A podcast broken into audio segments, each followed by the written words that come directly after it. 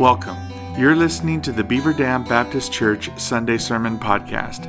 If you would like more information about Beaver Dam Baptist Church or have questions about today's message, please visit us on the internet at w w w dot b d b c dot org.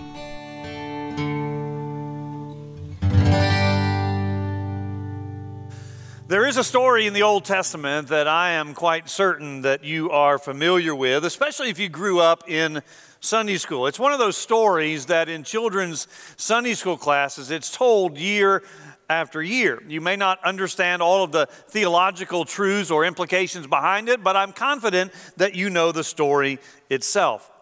It ranks right up there with David and Goliath, but the story I'm talking about concerns Abraham and his son Isaac, the son of the promise.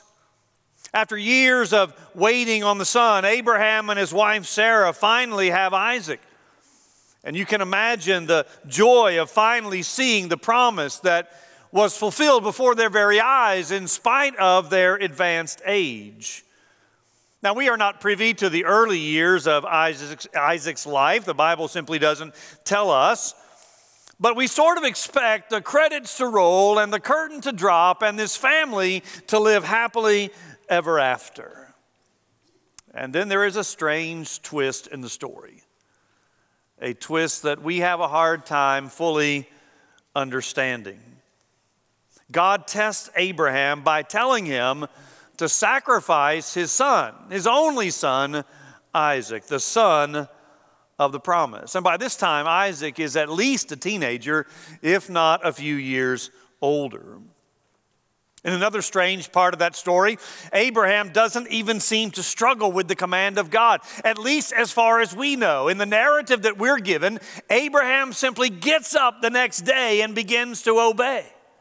He gathers all of the things that he needs, and he and his son Isaac and some servants set out on the journey to the mountains that God is going to direct him to.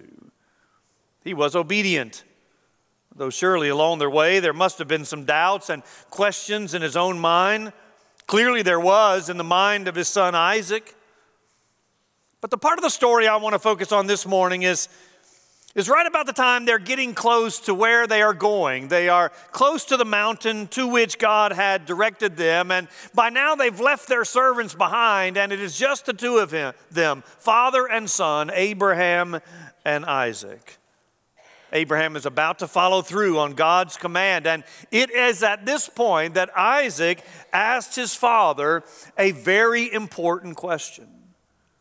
One that certainly had personal application for his own life. Isaac said to Abraham, "Behold the fire and the wood, but where is the lamb for the burnt offering?" You see, in his mind and in his eyes, they had everything they needed except one key crucial thing, and that was the sacrifice itself.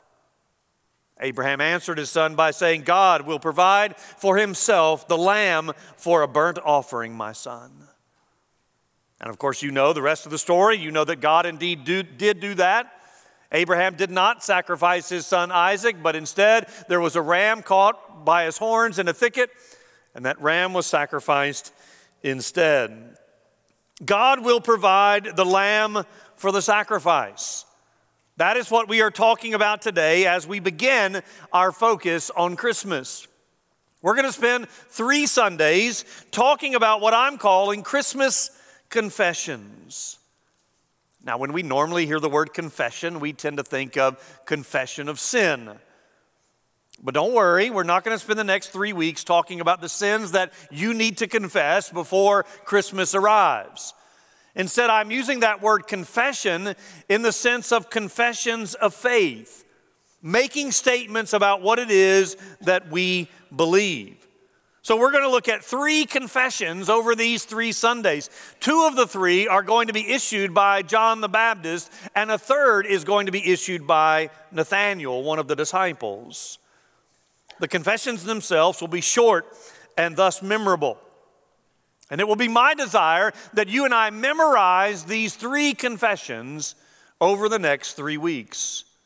Now, in doing all of this, we are not going to be using the traditional Christmas text. We're going to be saving those for Christmas Eve and Christmas Day. So don't worry, we will get to those. But all three that we're looking at will come from the Gospel of John. Now, John, the writer of the Gospel, is, of course, a different individual than John the Baptist, who is going to be making this confession. And I'll just go ahead and say it. I'm confident I'm going to confuse the two at some point during this sermon. So just know that I do know that there is a difference between John the Gospel writer and John the Baptist. Today we are in the first chapter, verses twenty-nine through thirty-five, where we hear John the Baptist call Jesus the Lamb of God. Verse twenty-nine, the next day, he saw Jesus coming toward him and said, "Behold, the Lamb of God who takes away the sin of the world. This is he of whom I said, 'After me comes a man who ranks before me, because he was before me.' I myself did not know him, but for this purpose I came baptizing with water, that he might be revealed to Israel. And John bore witness. I saw the Spirit descend from heaven like a dove, and it remained on him. I myself did not know him, but he who sent me to baptize with water said to me, 'He on whom you see the Spirit descend and remain, this is he who baptized with the Holy Spirit.' And I have seen and have borne witness that this is the Son of God." Now we're going to look at all of these verses, but the actual confession comes at the very beginning. The thing I want you to memorize, and I'm confident you can do it, is verse twenty-nine. "Behold, the Lamb of God who takes away the sin of the world." Now, before we get there, we've got to, of course, set the stage. And so we are starting this morning with the context of the confession. As is so often the case, the more we understand about what's going on surrounding a statement like this or any portion of Scripture, the better we can understand what the passage of Scripture means. And ultimately, that's what we want to do. We don't want to just hear the words. We don't even just want to memorize the words, though I am encouraging you to do that. We want to understand what these words mean and what it means to our life that Jesus is the Lamb of God. So our text begins with the previous day in verse twenty-nine. The next day he saw Jesus. So we've got to understand what happened on that previous day.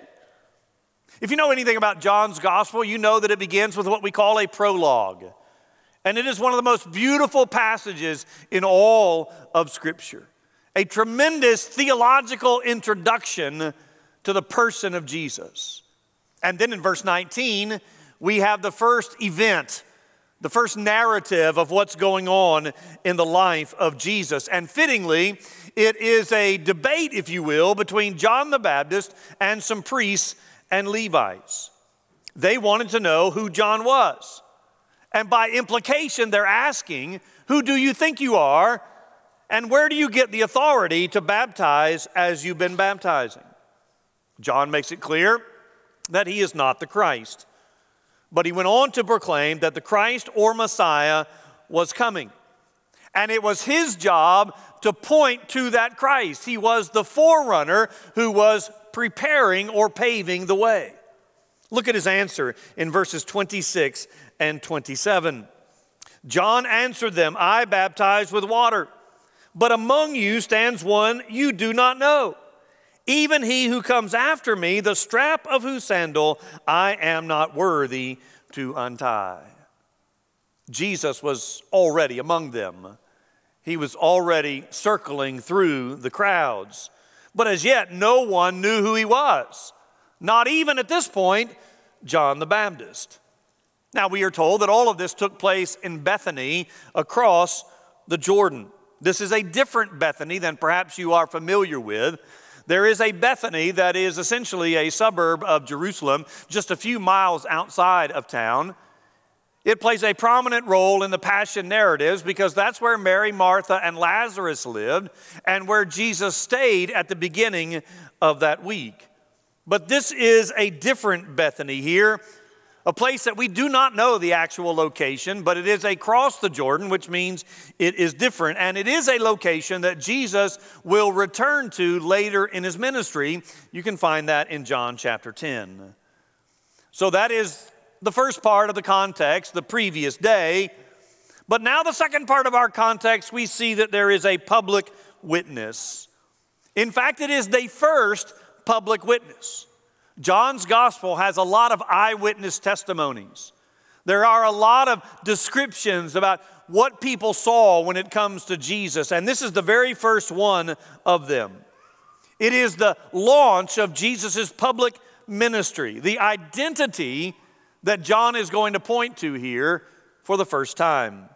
The question then becomes, to whom is John the Baptist making this public witness?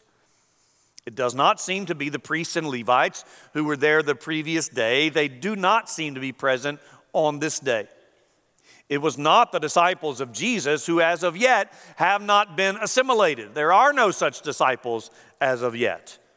So perhaps it's just a general statement to Israel. The hidden Messiah is no longer hidden. The Christ whom we've waited four hundred years for has finally arrived, and there he is. But more important for our purposes, this is ultimately a public witness to us, that indeed the Messiah has arrived, and that is what we celebrate at Christmas. All of which raises another question. How did John the Baptist know? And the answer to that question is largely what the majority of these verses are about. And so he says, thirdly, considering this context, that his knowledge comes from a preeminent source, which means his information came from God by divine revelation. John says, even I didn't know at first who he was. I was merely preparing the way. But then God revealed to him that when he saw the Spirit descend and remain, that would be the one. Now, it is important, as I've emphasized, to mention the Spirit remaining, because it was common in Old Testament days for the Spirit to come and go. That is, the Spirit of God would rest on someone for a particular task. But when that task was completed, the Spirit would depart. But here we are told that the Spirit of God is going to come upon the Messiah, and that Spirit is going to remain. This, of course, took place at the baptism of Jesus, an event that John in his gospel does not record, but Matthew and Luke and the other gospel writers do. It is also important to hear John say in verse thirty that the one who is coming ranks above me because he was before me. Now again, John doesn't give us the birth narratives of Jesus. Matthew and Luke do that, which is why Matthew and Luke are the traditional passages for Christmas celebration. And we know from those passages that Elizabeth was pregnant six months before Mary, which means, of course, that John was born six months prior to Jesus. But yet here John says that Jesus is above me, ranks above me, because he was before me. How can John make such a claim? Well, this is clearly an early statement of the eternal nature of Jesus. And thus the conclusion of these verses: this is the Son of God. That's not our confession for today, though that is another tremendous confession in these verses, because we're going to save that one for next week when we're going to hear Nathanael say the same thing. So when we celebrate the birth of Jesus, we are not rejoicing in his beginning. When we celebrate our own birthdays or the birthday of someone in our family, we are celebrating the beginning of their life here. Now, we might argue, of course, that their life actually began nine months prior to that, and that's true, and I understand that argument. But we are celebrating a birthday when that person was born. That is not exactly the case with Jesus, because he has eternally existed. So we are not celebrating at Christmas the creation of Christ, because he is not created, he has existed forever. What we celebrate is the time when he became a man in order to identify with us and sacrifice himself for us, as we'll see in a moment. But at this point, we need to understand that this confession on the lips of John the Baptist did not come about by his own selection. He didn't take a poll and decide who is most likely to be the Messiah. He didn't look across the landscape of the people that were following him and find the best looking, tallest, and perhaps the best communicator among the bunch. He didn't do any of those things because he was not the one who was selecting who the Messiah is. He makes it very clear that this was by divine revelation. And yet this brings up another question, a question that scholars have wrestled with, some even concluding that this is inserted in the narrative by John the Gospel writer, and John the Baptist didn't really say it. Now, we're not going to come to that conclusion, of course, because we believe in the inspiration and accuracy of the Scriptures. But before I give you the question, I'll give you the answer. And so in this context of the confession, we see that we have to acknowledge that there is a partial understanding. By that I mean that John the Baptist did not fully understand this confession that he's making. He couldn't possibly have known everything that is in this particular statement. Now let me explain. Again, this is very early in the ministry of Jesus. In fact, as we've said, this is the inauguration of his personal and public ministry. So given what we know later, how can John make such an astounding confession of faith prior to everything else? Jesus at this point has performed no miracles. He has taught nothing about himself. We certainly know that the other disciples struggled mightily when it came to understanding who Jesus was. They wrestled with the kind of kingdom that Jesus was going to inaugurate. They had a hard time grasping the kind of Messiah that Jesus was. We know that they often misunderstood what he said and sometimes even directly disagreed with the things he said and what he was going to do. In fact, sometimes we say that the disciples just never really did understand all this about Jesus until after the resurrection. It was not until they knew Jesus was alive that they finally began to piece together all the things that he had said during those three years. We know that in spite of Old Testament predictions and Jesus' own words, they had absolutely no place in their theology for a suffering Savior. Peter does make a great confession of faith later, but that's years into the ministry at Caesarea Philippi where he makes that great confession that, that you are the Lord, the Christ.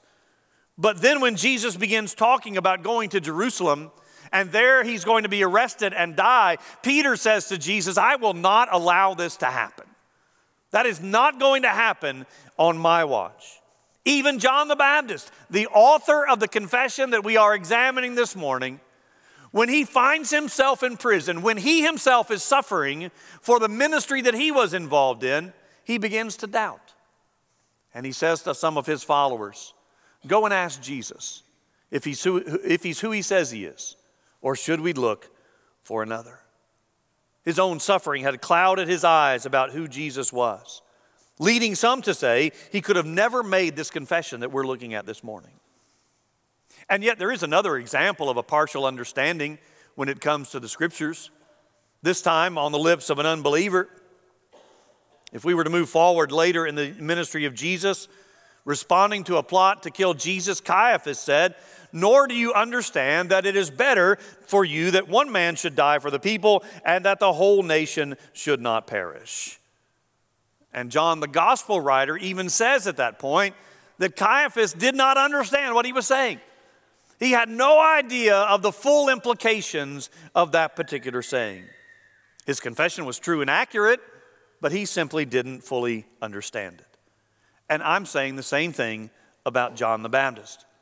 He made this profound confession that Jesus is the Lamb of God without fully understanding all that it meant. He couldn't possibly have known so early all that we know about who Jesus was and what he was going to do and the particular path that he was going to take.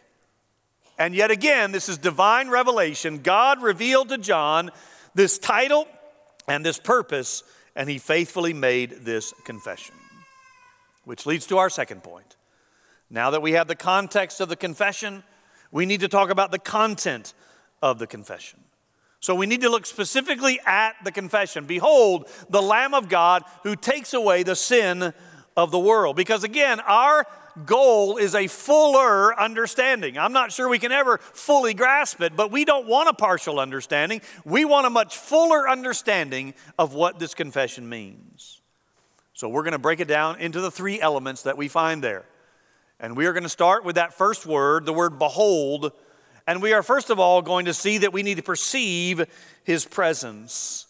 That's what the word behold means.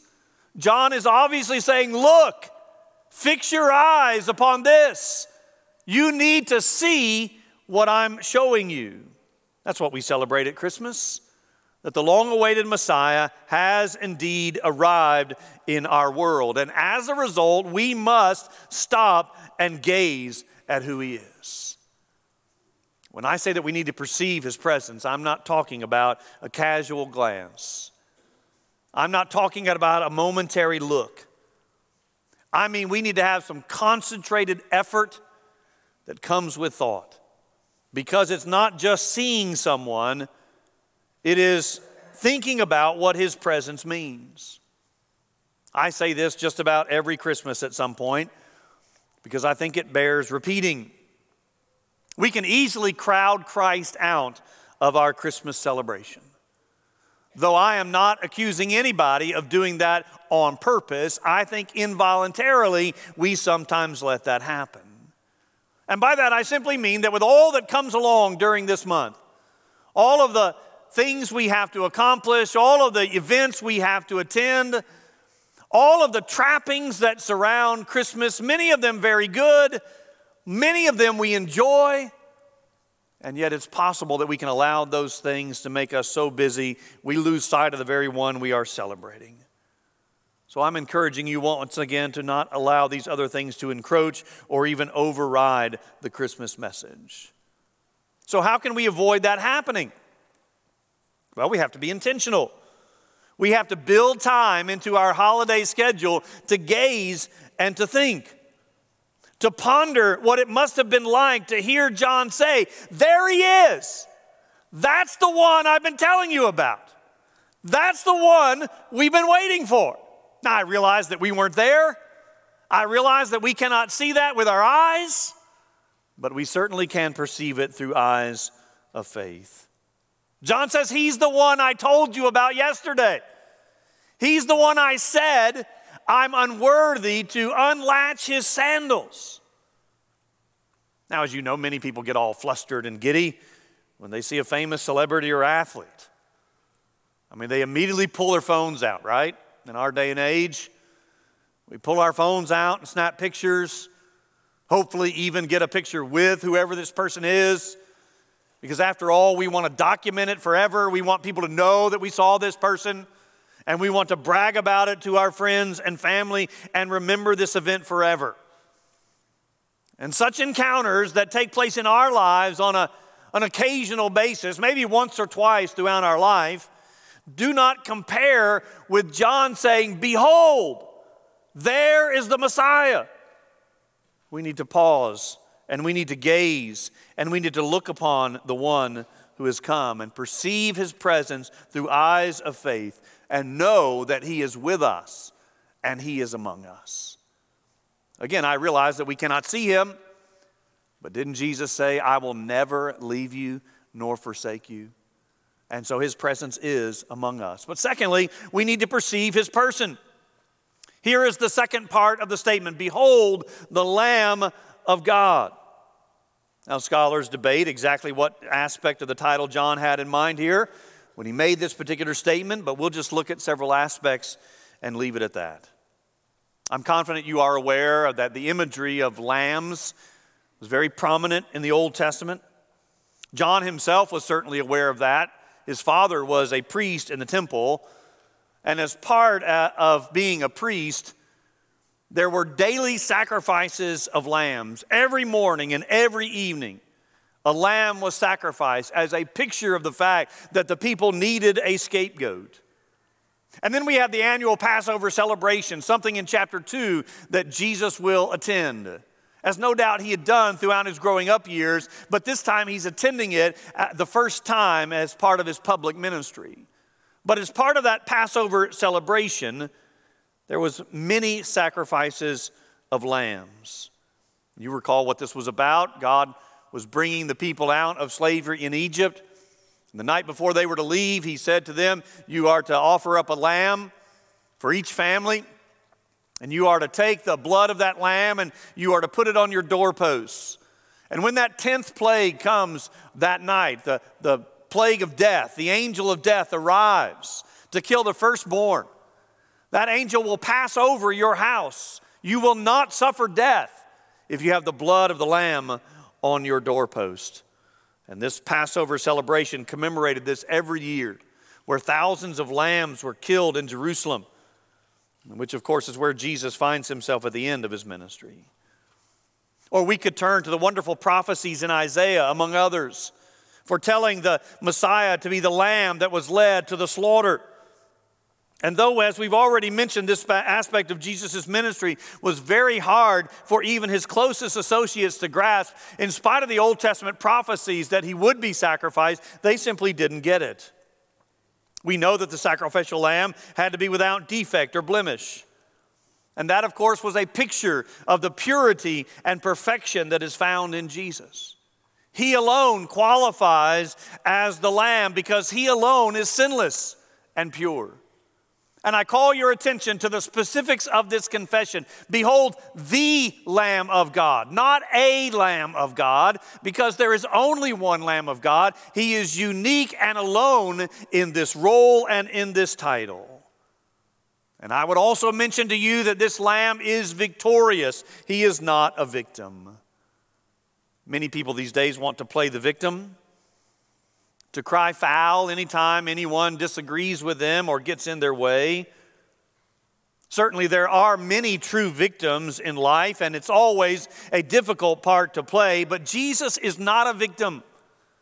He is not a victim to the Romans. He is not a victim to the Jewish authorities. For if we were to fast forward to later in his ministry, we would hear him say this. He tells his disciples repeatedly that he is going to Jerusalem, and there he is going to give himself up.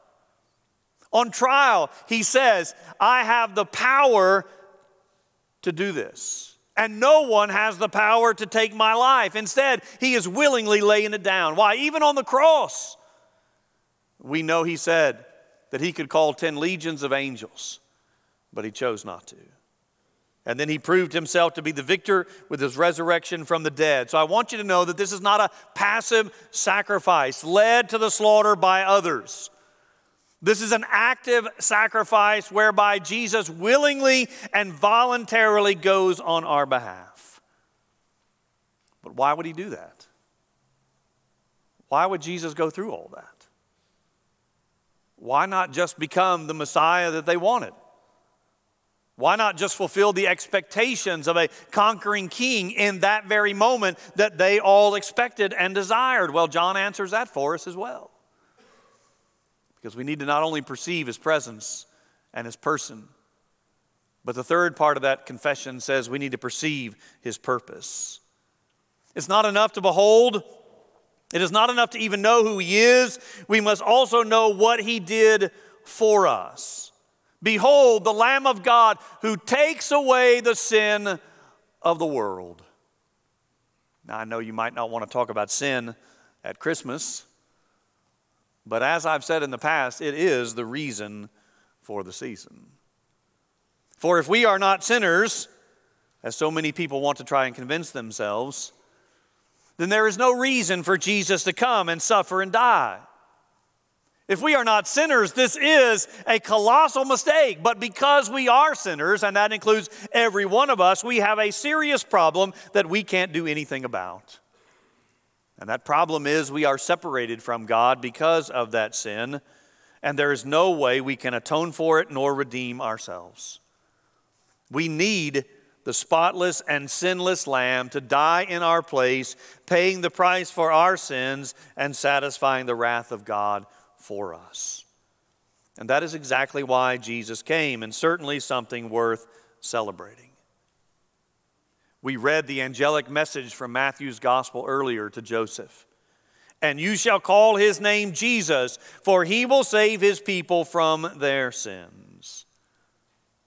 Now, the way this is worded, back to our confession, it might have you questioning exactly what this means. Does Jesus take away the sin of everyone in the world? Behold the Lamb of God who takes away the sin of the world. Is this universalism? Which is an erroneous belief that somehow, some way, everyone eventually will be saved? Surely we know that can't possibly be the case from the rest of the New Testament. There are countless other verses that tell us otherwise. And again, we sang this verse earlier, and I'll reference it. John three sixteen, for God so loved the world that he gave his only begotten Son, that whosoever believes in him should not perish but have everlasting life. He doesn't say everyone is going to be saved. He says those who believe in Christ. I'll give you another example. Again, you still have your Bibles open. We'll go back to the prologue, verses eleven through thirteen. John one, verse eleven. He came to his own, and to his own people they did not receive him. But to all who did receive him, who believed in his name, he gave the right to become children of God, who were born not of the blood, nor of the will of the flesh, nor of the will of man, but born of God. Those who believe and receive. Now, John, the gospel writer, is certainly not going to contradict himself so quickly. Certainly not at all. But he's not going to say in the prologue that it is those who receive and believe who have the right to become children of God, and then come down to this confession and say everyone is going to be saved. So whatever conclusion we come to when it comes to this confession, it is certainly not that everyone without exception has their sin forgiven by Jesus. Instead, I think the confession means that it's not just Jews who can find forgiveness in Christ. The Messiah did not come for a select group. He did not come exclusively to save Jews, but rather for all people. And so the saying here is that it is without distinction that Jesus comes to save. There are no barriers, no distinctions. He comes for all people. But that does not mean that everyone without exception will be saved.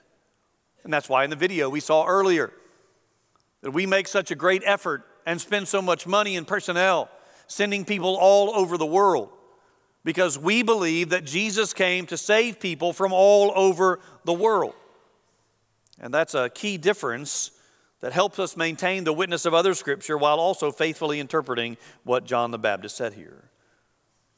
Now, with that being said, the question then becomes, has he taken away your sin? Have you been one of those who have believed and received and found forgiveness in Christ? If you have not, then you can accept that grace and mercy this Christmas and find yourself among the number whose sins are forgiven. If you have already done that, then there is reason to rejoice because you can personalize the confession. Behold, the Lamb of God who takes away the sin of the world. You can sort of tweak it a little bit and say, behold, the Lamb of God who took away my sins, who forgave me of my sins. I realize that you have a lot of things and people vying for your attention and time during this Christmas season. And most of that we can do very little about. I mean, many of those things we want to go to, others we are simply under obligation and we need to go to. But I am saying we need to make sure we carve out time to remember who Jesus is and why he came. You already have this confession memorized. I told you it was going to be easy. Behold, the Lamb of God who takes away the sin of the world. You've already got that down. So what I want you to do is think about it over the next few weeks. When you see that manger scene, I don't want you to gawk at a baby. I want you to say to yourself, behold, the Lamb of God who takes away the sin of the world. When you see that manger scene, I, I don't want you to focus on what animals are around there. I want you to say to yourself, behold, the Lamb of God who takes away the sin of the world. I close with a scene that is going to take place in the future. And yet we do not have to wait on the future to fully participate in this scene. We can join in this Christmas.